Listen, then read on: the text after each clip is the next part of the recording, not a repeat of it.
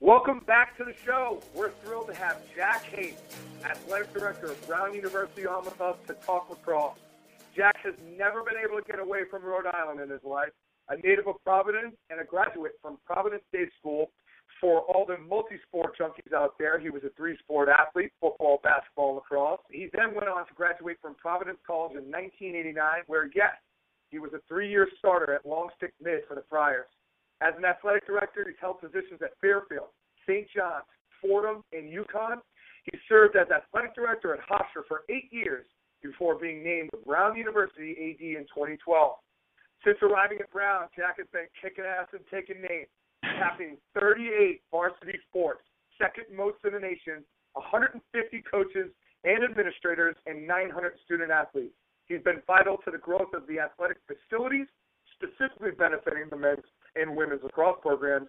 Look, this guy is the head of an athletic department of one of the most prestigious institutions in the world, and his resume is ridiculous. But let's not kid ourselves here. He's on the to talk lacrosse. So thanks so much for taking the time to join our aggressive little podcast, Jack. Thanks so much.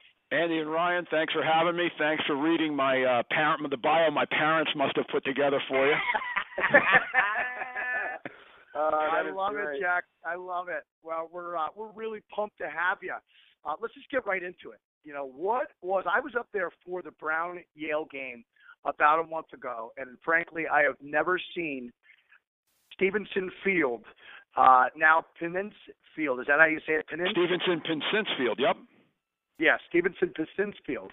Uh, like that. I've never seen anything like that. Can you describe what the scene was like this weekend when Brown was hosting Johns Hopkins in the Yeah, it- first round of the NCAA. It was very similar. It was very similar to the Yale day uh, in terms of uh, uh, the size of the crowd, the activity in the parking lot before the game, and uh, you know we were we were fortunate that we had great weather. Uh, we had a, so much interest in in the team throughout the last few uh, months, and, and then if you're going to host a home game where you want to get a lot of people there and you want to try to attract the uh, the new fan or the casual fan, you know, Johns Hopkins is probably the school you need to do that. And Right. um, and so I, I think much like uh, the Yale game where it was spring weekend. We had the number one team in the country coming in. We we had a lot of stars aligned for this past Saturday as well. Right, right. Now look, let me ask, how many? Uh, what's the uh, capacity at uh, SP Field? It, it, is uh, the the number is 3,200, and so we we had 3,200 there for the Yale game. I want to say it was 3,430 because we just had so many more uh, standing room uh, areas where we had folks in there. Uh, but you know, I, I went online last night to look, and only the Syracuse Albany and Yale Navy games drew better than our game did out of the eight first round games. Got it, got it. So I, I would imagine that obviously this coming weekend's games are going to be moved to the football stadium. Is that correct? This weekend is moved to the football stadium. When we submitted the bid and put the bid in in 2013, uh, uh, there's a financial component to that bid that, you know, really translates to how many seats do you have. And we would never have received that bid if we held it here. Now the difference also is with the numbers that, you know, we had a week to plan for hosting the game against Johns Hopkins, where we've had two years to plan uh, for the games at the stadium. So I, and, and then I do think that with with the teams that we have coming in, um, you know, I, I think it's aligning well for us to get, to get a great crowd. Is it safe to say, Jack, that you guys put a bid in to host the quarterfinal rounds after Dylan Molloy and Jack Kelly committed to Lars? I uh yeah, if I want to look smart, I, I guess I would say yes. Uh, he- he- here's here's how these these things work. If if schools don't submit bids, then championships aren't held in your area. Uh, you know, the NCAA can't they can't staff these events by themselves. So people have Right. to step to the plate. And in 2013, we had just come off hosting uh, the NCAA hockey regional at the Dunk. Yep. Uh, it was a great event. Union came through that regional and ended up winning the national championship. And uh, and, and I felt like you know that there's an obligation for schools to do these kinds of things and bring events to your city, bring events to your state. So we were coming off a very successful one with hockey. And when I was at Hofstra, we had hosted the quarterfinals twice, and it was a great event. I knew that it had not been on a college campus, at least in this format, in probably 20 years. Uh, and uh, so I thought because there was a quarterfinal hosted by Harvard a few years ago, but they did it at Gillette. So I thought that if we said that we were going to do it on a college campus, that there was a pretty good chance that we would get that bid uh, because they do look awesome. at they they look at attendance, they look at all those things, but they also want to see how you run events. And because sure. the the hockey one was so successful, that I, I thought it was a that it was a good opportunity for us, and um, and so it worked out. So you know we found this out in December of 2013, and. uh you know, on, on, literally on the flight home from Denver last year, that's when I started thinking that, you know, and never said it out loud, but just thought with everybody that we had coming back, if we yeah. could ever put if we could ever put ourselves in a position where we had a first round home game and then we were playing to play in the stadium, what a great spot that would be. And um and so uh that's worked out. So, Jackie, being a Providence native, growing up there, obviously going to high school, going to college there, you know, can you sort of describe the excitement, excitement not only at Brown, but you know, just in the Providence community in general, as it relates to, mm-hmm.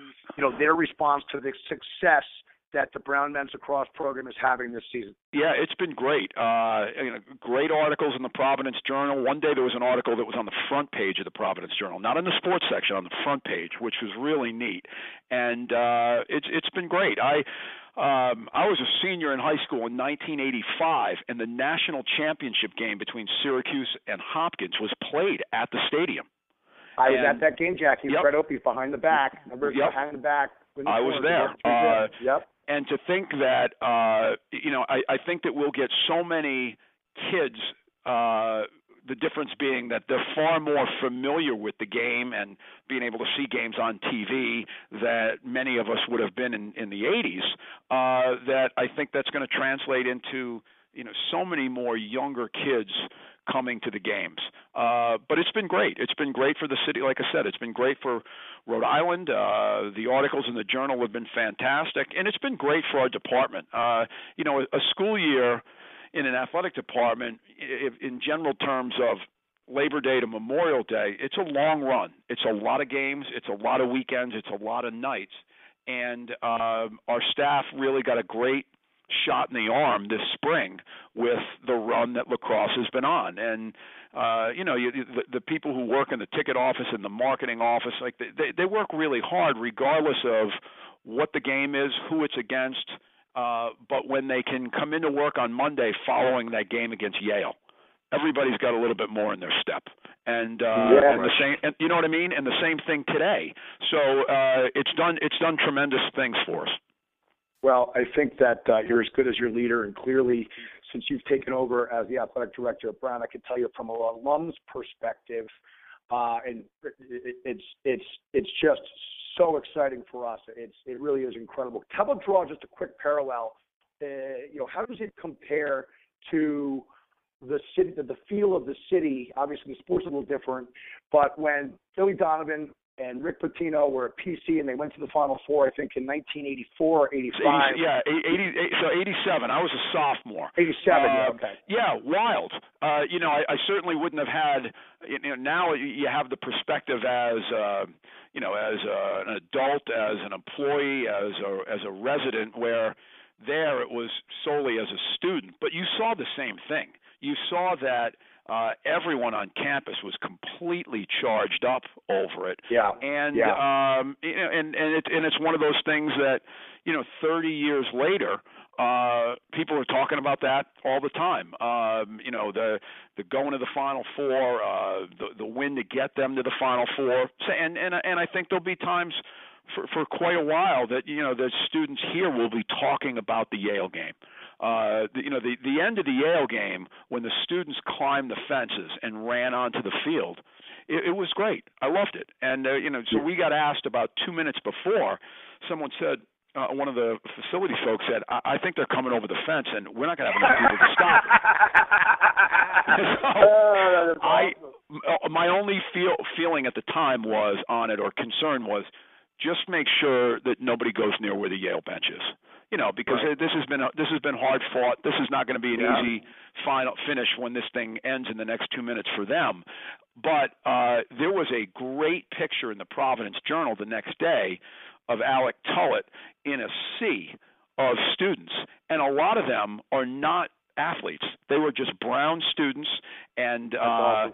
and it's a great photo. And so uh, hopefully, uh, you know, 25 years down the road, they're talking about how fun that was, and uh, because that really that that I, it was a great win. But it was it, it, that was a win for Brown because it was. Um, uh, it, it was not about athletes and not versus non-athletes. It, it, it Yeah. was just a Brown win for all Brown students. It was great. No question. So uh, last one, and I'm going to turn it over to RD. Uh, I remember when I was in school during the seven years that I attended college here at Jack, uh, you know that that the the uh, the rowing team won the national championship. How many other uh, sports at Brown have won a national championship? Um, you know, seeing that if Brown can can, and I don't want to put any pressure, I don't want to jinx anybody. You know, nobody's rooting for him. You know, harder than me. Uh, you know, but how many national championships? Women, women's won at Brown? rowing is one, women's women's rowing has won seven. Wow. Yeah, but that yeah, they've won seven, Wow. and uh, and and and going up against some big time schools. You know that sport, and and you, can see where that sport and lacrosse and some others, where all of a sudden, if a BCS school wants to add it, no matter how long everyone else has had the sport, you got a battle on your hands pretty quick. Uh, schools like Texas recently added it, and all of a sudden they're very good. And so uh, you do have your hands full, but when you have a tradition, and uh, like we do have in that in women's rowing, when you have the tradition, uh, you know you, you you can remain nationally competitive. But as schools add it, obviously, it you know there's more there's more people trying to do the same thing. That's incredible. Um, I'm going to get to that BCS portion that you were talking about in a second, but I kind of want to jump in and talk a little bit about the selection committee uh, in your role. Other than representing the best team in the room and being the best looking, Jack, what was your role within the selection committee? you know everyone's role it, it's a it's a tough job. Uh it, you know you you and and I'm sure in certain years it becomes more challenging than in others. You're trying to find the best teams and you're trying to look at it um you know across the board from uh what schools did in late February to what they've done literally on the weekend of of the selection. Um, and you've got to look at everything. You've got to look at their RPI, their strength of schedule, what their win loss record was, um, who are their quality wins against. Do they have some losses that you know you would just shake your head at a little bit, and uh, and and it becomes tough to differentiate some schools. I mean, certainly you can say at the beginning, all right, who are the who has an automatic bid? All right, let's put that Right. aside. Right. Who doesn't have an automatic bid, but uh, but certainly has the resume that can put them in? And, and most of the time, they were schools that got upset in their uh, tournament. Uh, we, were, we Brown was one of them. Yep. Yep. Then you get to okay, now it looks like, and whatever it might be, six for four spots, five Yep. for three. You know, two for one is pretty easy. Did they have? Do they Sure. have any com- Do they have any common opponent, opponents? Did they play each other? You could get from two to one fairly quick. Right. To get from to get from six to four, you know, where you have to start saying, okay, yeah, school one beats school two, but school two beats school four, but school four beats school six, and then school six beats school one.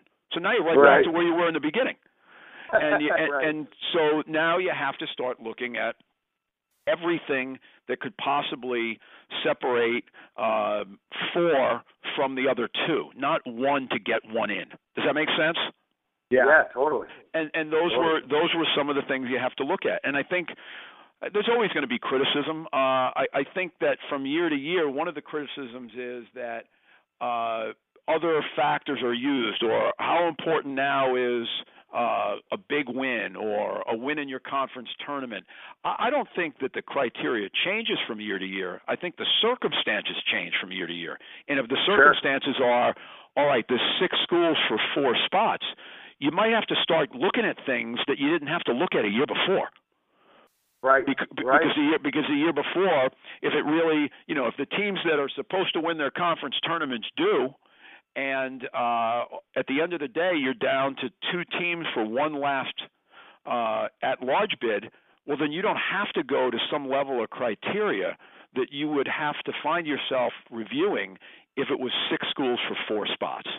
And now you have right. to start looking. You know, now you have to start looking at other things that maybe were not looked at last year and maybe don't have to be looked at next year. It seemed like it seemed like uh, you know, given the dilemma that you very well articulated, it seemed like bad losses came into play maybe a little bit more this year than other years because you're you're trying to find that differentiator. Is that correct? Exactly, exactly, and it and it came into play. You know, where where I believe the committee was consistent was they use that we use that same process to figure out who should be in. We use that same process to figure out who should play in the preliminary games, uh, and and it and it worked its way straight through. Now, as we all know, and it would be no different than the basketball tournament. After the fact, it's easy to say it would be easy for someone who was critical of it to say, "Well, look what happened in this game. I told you that was a mistake." Or right, it would be, right. or it would be, or it would be easy for a committee to say, "Well, see, this is why we put that at large team in because they won their game, so that's why we did it." But you know, you you know, you can't do any of that. Uh, you right. you pick the best teams you can. You try to set uh, the brackets as best you can, and then we all know after that anybody can win. And right. uh, and what the first weekend showed was what the last weekend of conference play and the conference tournament showed, exactly. which was similar to what March and April showed, was that you know that there was uh, so much parity. Uh, you know, really from like one to fifteen, you could even say maybe one to twenty. That yeah, it, it, it's a challenging process, and uh, you, you want to do the best you can, and you certainly don't want to do wrong by any institution. And I can understand where there's always going to be second guessing. I get it. Right. So while we while we know there's always and you mentioned this, while we always know there's going to be teams that are going to get screwed, and that's how the way they're going to feel. Uh, At and I really didn't think that there was one team that was like, oh my god, I can't believe it. I mean, you could you could argue Harvard and Rutgers, but then you could argue uh, argue against Harvard and Rutgers, and I'm sure you guys obviously did that. But the one uh, you know hit scratcher that we thought was what was behind Marquette being at the number six seed? Uh, it, it just seemed like that was a little awkward, given you know Loyola and Syracuse being seeded afterwards. Where where was the what was the thought process behind Marquette? Yeah, I, I think a lot of it. Uh, again, you, you're trying to look at what everyone has done throughout the whole year, and you're not emphasizing anything uh, that takes place in the last weekend, even though that's what's on everybody's mind. And sure. if if you look uh, at the strength of schedule and you look at the RPI uh, and you looked at where Marquette fell, they fell in the spot where they should be. Uh, now it seems like a significant jump over the last weekend. Well, I mean, you know, they beat Villanova and they beat Denver. And so when they beat Villanova in Denver, they jumped significantly. Uh, it wasn't because uh, it, it was, um, you know, the most recent win, and all of a sudden now that they beat Denver, that's carrying more weight. It didn't. It just, uh, you know, the numbers, those numbers fell out. Uh, they shook out like they did because they had two significant wins. And yeah, the first one, I'm sure some people felt like that game could determine which of those two schools was actually going to get in. So then you could so then it's easy for someone and I get it to say, well, how do they go from going from uh maybe not even getting in if they lose to right. hosting? Well, I guess the answer is They go from maybe not getting in if they lose, but they didn't lose. They won that game. you know, there, so that, there's the there's the first part of the discussion, and right. then the second part is not only did they win that game, they won the next one. Um, and so uh, yeah, I, so I, I think they were seeded where they were supposed to be, and then uh, quite a game. Um, so, it, quite a game that they ended up having with Carolina. So, Jackie, you had mentioned Villanova as you know one of the reasons that they made the jump. Obviously, we know beating a team like Denver is gonna you know is gonna help springboard you.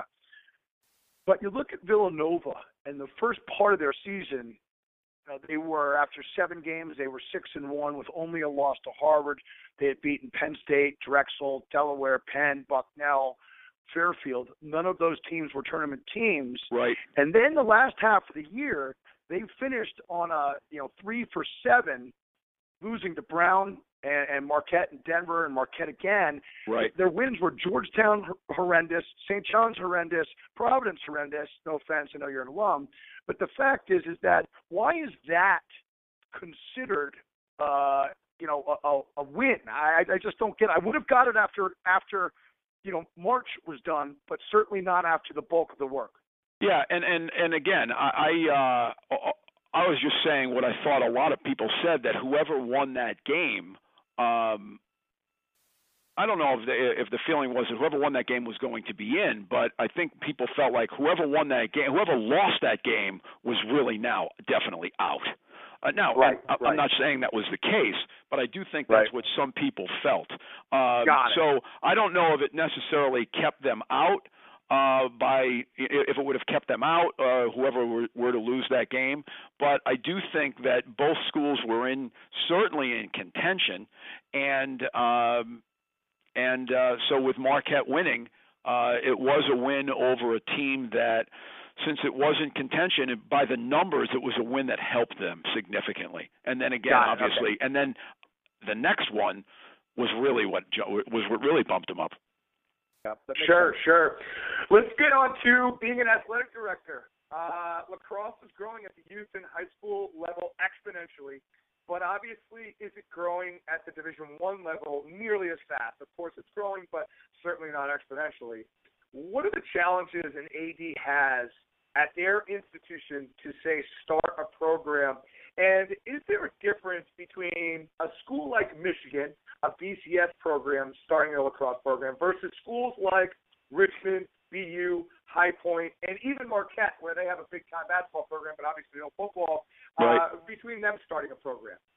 Yeah, I, I, I think that um, adding sports is always a challenge at schools. Every school is under tremendous financial pressure um, to, with its athletics program, and uh, at all levels. Um, you know, and when I say tremendous financial, maybe that's a little bit of an exaggeration. I mean, I don't want to give the impression that that schools have problems running an athletic program, but as you know, athletic programs are expensive, and if you were going to add another sport, you're going to have to figure out where is that money going to come from. Um, I, I, I credit the schools that have added it. Um, I think it's been great. I remember I, I was on the committee from 2006 to 2008, and one of those years, the game, the the championship weekend, was at Gillette, and I had heard it wasn't confirmed, but I had heard that a group of Michigan University uh, staff members and alums had come to the championship to see it, and maybe that was their first step in trying to figure out do we add this. Uh, but I think it's it's it's obviously great for the sport when a school that's so visible adds it. And it, and it was good, and we felt the benefit of that because we had a home game against them this year. Now, were we better than them? Of course we were. Um, but if you asked the general fan in Rhode Island if they looked at our schedule, let's say if they looked at our non-league schedule, which game would they want to go to? You would imagine some people would say, "Oh God, we should go to the Michigan game." Right, right, right. because it's because it's Michigan. Uh, Right. So I, I think that uh, Michigan adding it is great for the sport, and and as I said right there in that example, it shows where it helps us. Uh, Marquette was an interesting situation. I don't believe they had a spring sport at Michigan. I mean, I'm sorry, at Marquette, uh, and they've been so successful over the years. They've been so successful over the years in basketball uh, that um, they they probably felt that if we if we add a sport and do it right, we can be good. And look what they've done in a short period of time. And then it's good to see what High Point and Richmond have done. Um, you know, I, I I don't know. Will will who will the next school be? I, I hope someone does add it. I, I hope people continue to. I think it's good. It's great for the growth. And uh, but you're right, as you alluded to earlier. It's interesting that the pace at which it grows at the high school level is far greater than what it is at the college level. Right, right. All right, so we're going to go into the last question. Uh, we do have uh, we do have uh, one actual final question for you, but this one is the last tough question. Memorial Day weekend. There's been a lot of talk about wanting to move the national championships off Memorial Day weekend, extend the season a couple weeks to start the season a little later, but also get a week between the Final Four and national championship games. Uh, Jack, take your AD hat off. And as a fan of the game, do you think we've outgrown Memorial Day weekend? I, I don't know if we've outgrown the the weekend. I, I think the interesting discussion becomes how do you get out of playing these games in February? That's the tough Mm-hmm. part. You know, I mean, Right. you, you look at uh, some of the crowds we had down the stretch, and I'm sure every school can say the same thing.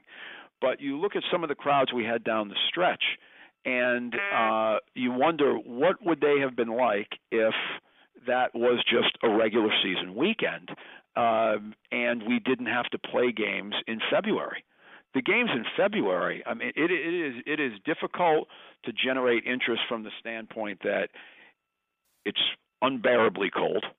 Uh, Right. We probably have a basketball or a hockey game that day, and a basketball or a hockey game that you would hope in mid-February or early March down the stretch is a game that puts you that's uh, you're trying to win a championship. Well, if, if you're going up against a sport that's trying to win a championship down the stretch of their season that's playing inside in February, um, and you're Right. going up against that in your first or second game of the year outside in February, it's just hard to generate any interest.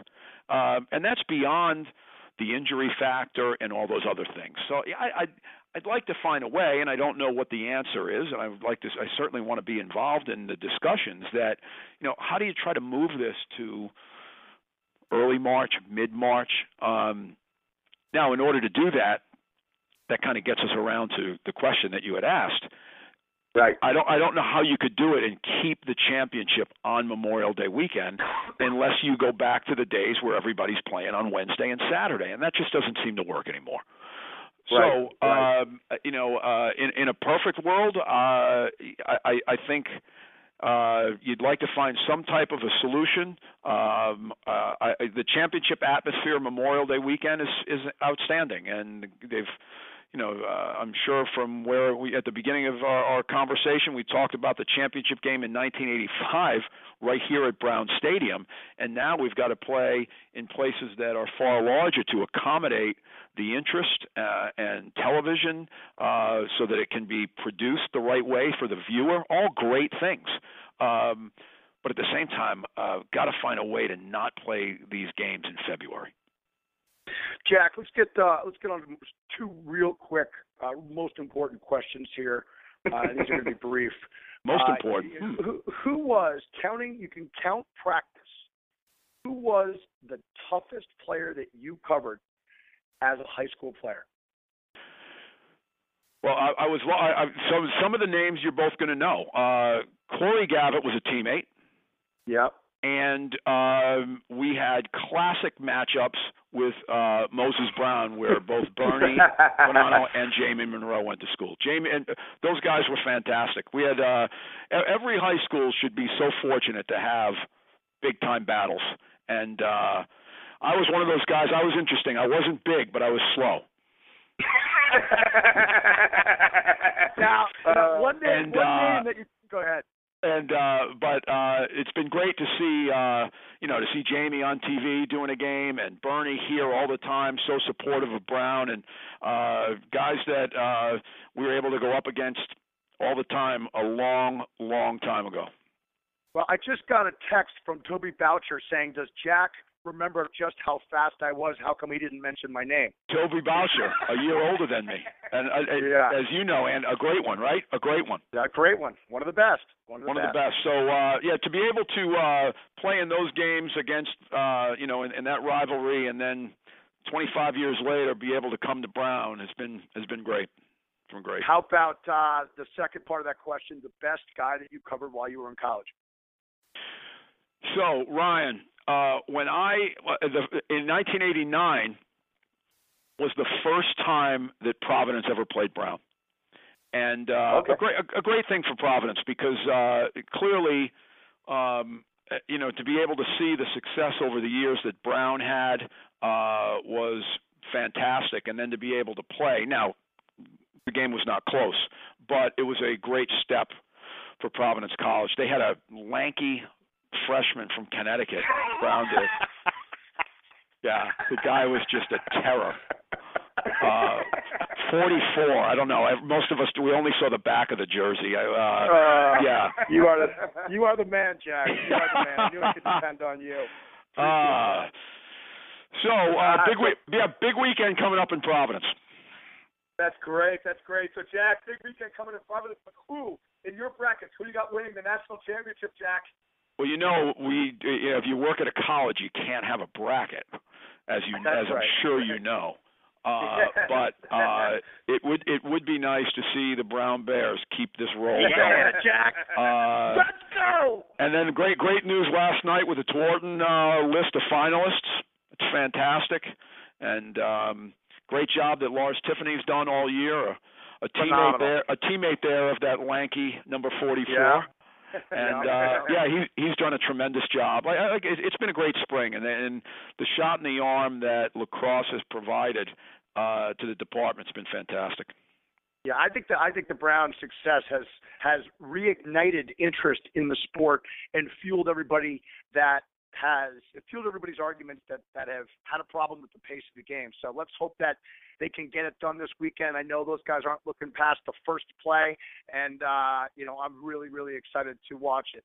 Uh, so Jack, you are the man. I really appreciate the time and appreciate everything that you're doing for Brown Athletics and Brown University just in general. Yeah, Andy and Ryan, th- thanks for having me on, and uh, I loved listening last week on uh, on the on the matchups and and every and the detail that you went into on every one of those games. Uh, it was great to listen and, listen to, and uh, the work that you put into that to prepare it for for the show is is uh, much appreciated. I really enjoyed listening. I, I I I wasn't too off with the assessment of the Hopkins Brown game. No, you weren't.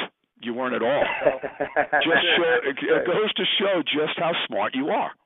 Well, if I had, if I had if I had done that in college, it would have maybe been four and a half years instead of seven. I know the Brown community is appreciative that you were around as long as you were. at least at least a select group. That's for sure. All right, well, Jack, thanks so, thanks, crushing it. Thanks so much, Jack. Guys, thanks for having me on. Make sure you tune in this Saturday on ESPNU with Brown. We'll host the quarterfinals. Uh, and if you're a coach or a parent with kids who play lacrosse in the New England area, make sure you make the trip to Providence. These games are going to be incredible. Maryland takes on Syracuse at 12 p.m. And AT and Jack's Brown University takes on Navy at 2.30. When we come back, AT and I will wrap up the show and give our picks for the weekend. Maximize your comfort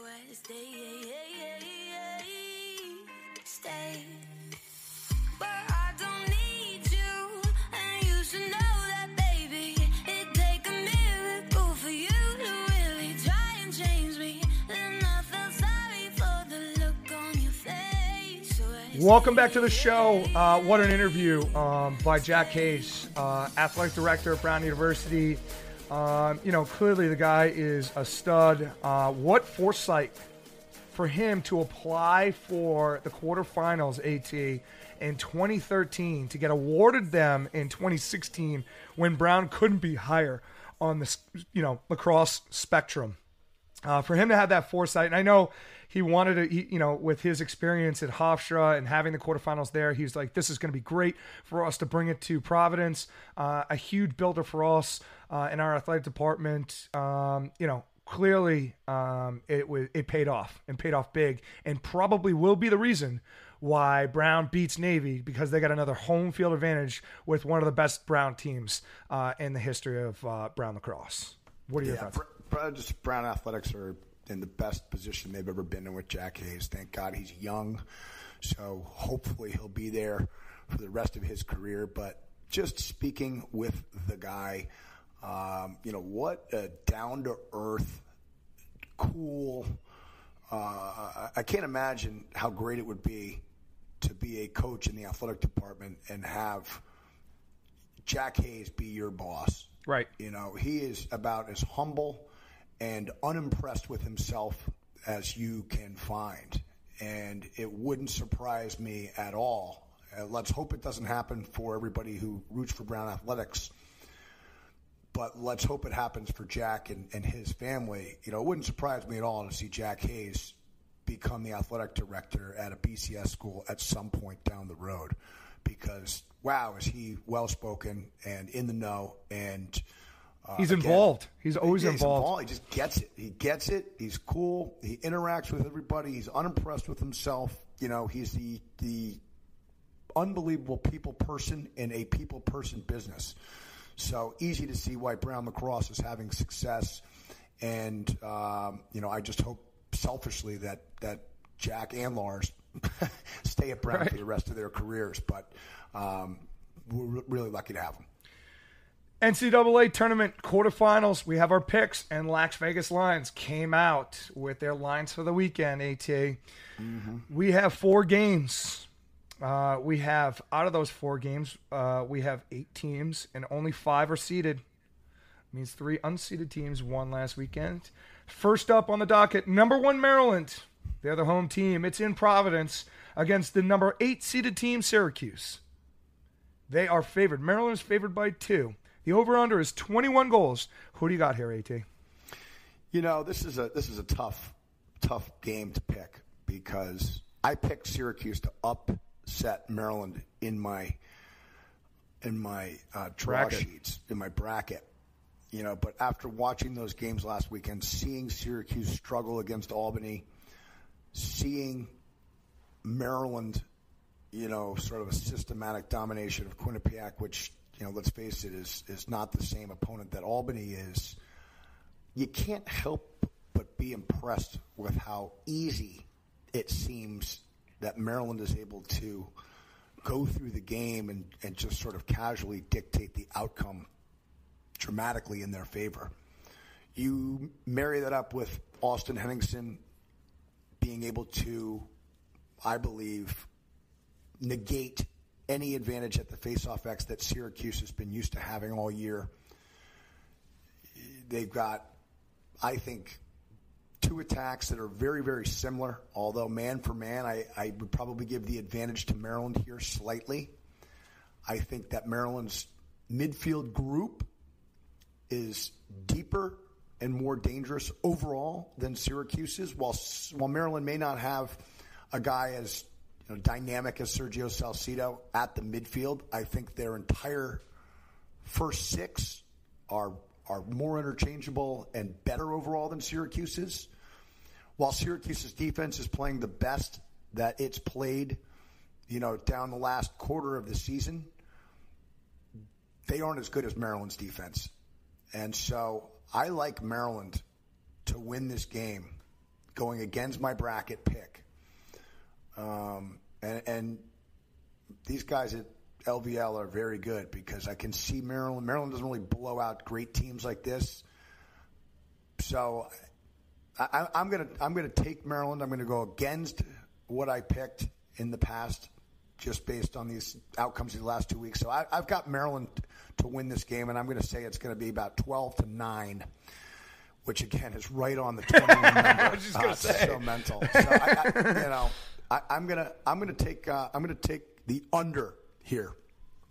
I've got Maryland and the under, and I'm, I'm going to say it's going to be uh, 11 to eight. Then, uh, oh, that's your number. The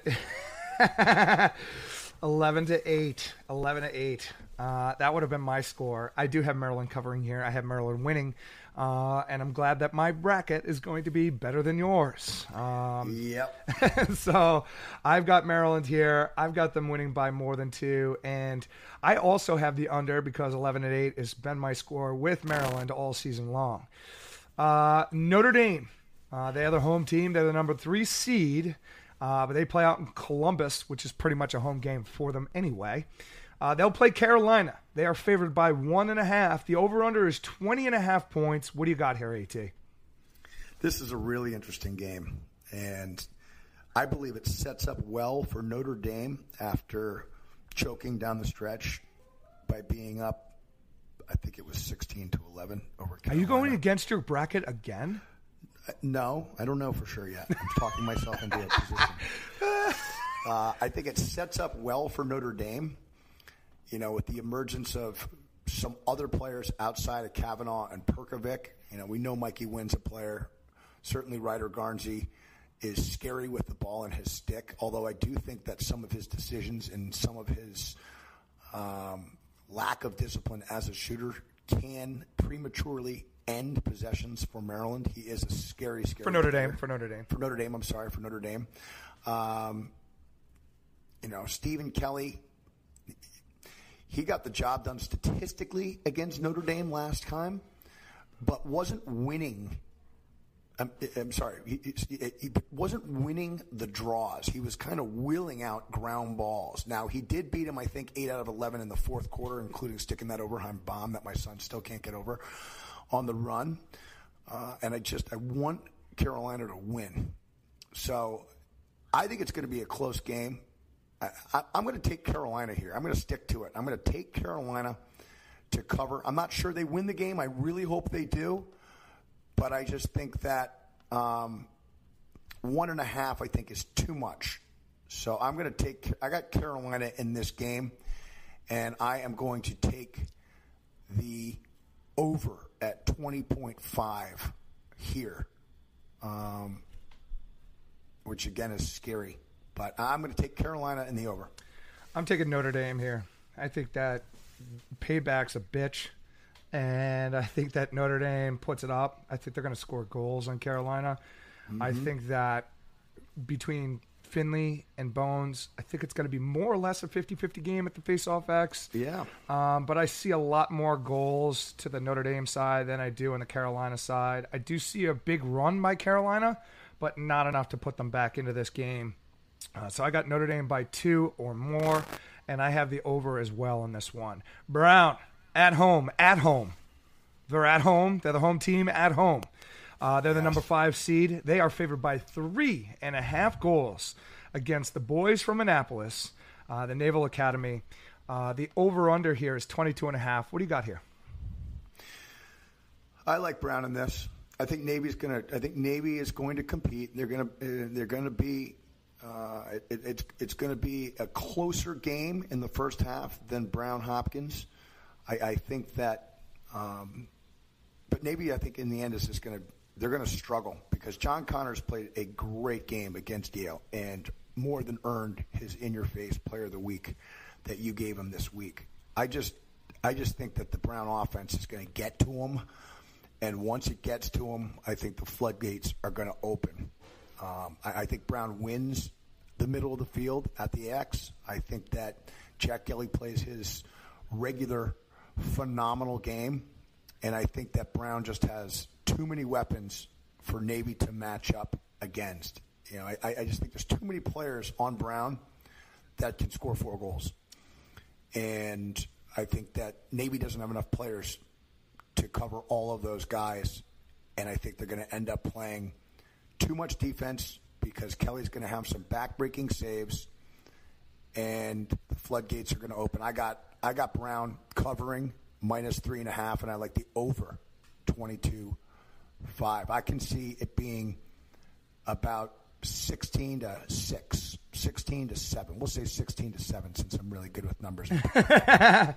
Uh, I have Brown covering the three and a half. I think it's going to be more or less the same story um, with the Hopkins game. In fact, I think it's almost going to be identical. I've got it like a 15 10 type of game. Uh, I think the Hopkins Brown was 16-11, I think. Um, but I've got the over as well, and I have Brown covering three and a half. Loyola, they are the seven seed versus Towson. The in what is it? The Charles Street rivalry, but it's not really because Towson's in Towson. Um, uh, but you've got a pick 'em here, Towers. But Loyola is slightly favored in the money line. Twenty is the over under.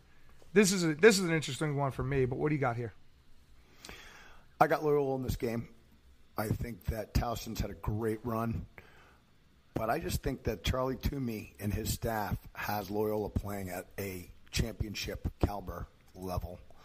I think they're more complete than Towson is. I think as good as Tyler White is playing, I think Jake Stover's playing every bit as well, if not better. I think that Graham Savio's lack of success against Duke will be drastically different this game against Towson. So I think that Loyola is going to control most of the draws in this game. While Towson has great team defense, I think they're going to struggle to match up with Pat Spencer, and eventually his consistent decision making is going to allow Loyola to get a two or three goal cushion and sort of maintain that over the course of the game. While Towson did beat them in the regular season, I think it was 10 8. That was the first time in a long time that Towson had beaten Loyola, and I think that that dynamic actually helps Loyola in this game. So I've got Loyola winning outright, and I got the game being about 13 to 8 Loyola, with the margin of, of five goals really being a direct result of Towson overextending at the game and Loyola getting a couple of layups. But I see it being a two or three goal game sort of throughout the whole game, but Loyola pulling away to cover and to manage covering the over here. So I got Loyola and the over. Uh, I agree with this. I got Loyola. I also have the over, but I have Loyola. Loyola's on a revenge tour. First Duke.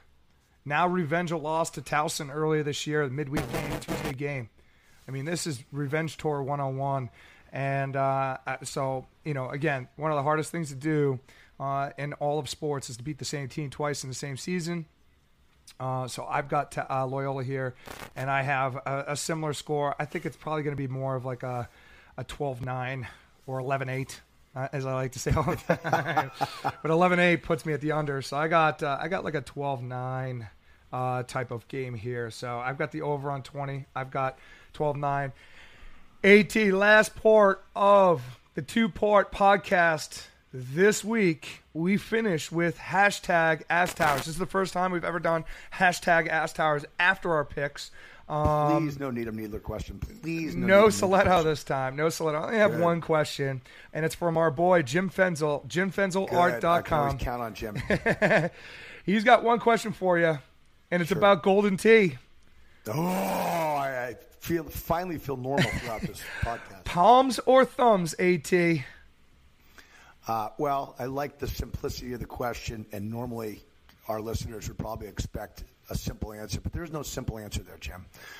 Okay, it all depends on the elevation that we're either hitting the ball to or from. Uh, you have to consider wind, of course, as any pro golfer has to consider when they hit their shots. Um, I have a unique set of Golden Tee clubs that I customly built using my Golden Tee app on my phone. Yes, it does exist, and yes, I've had it. Um, so the, the, the, question is, it's always thumbs on the putts, always.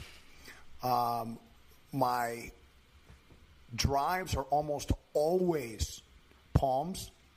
My approach shots really depend on what I'm looking at. You know, if I'm hitting my uh, my woods or my five iron, that's usually going to be palms. Um, I don't have a six iron in my bag because I opted for another wedge. so I've got seven, eight, nine, and wedges. My high irons are almost always thumbs.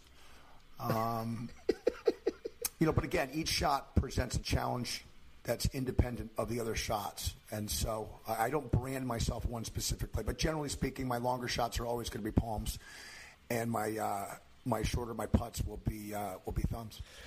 Uh, there you have it, Jim. Uh, I knew it was going to be small subtlety city uh, there on that answer. Uh, but that's all for our show for this week. Uh, as always, subscribe to us on iTunes. You can check us out on Twitter at In Your Face Lax. Um, enjoy the weekend of lacrosse. Keep an eye out on all more job openings. Um, and as always, we'll be on the flip side of the weekend with a review. Uh, but in the meantime, thank you for the listen. Maximize your comfort.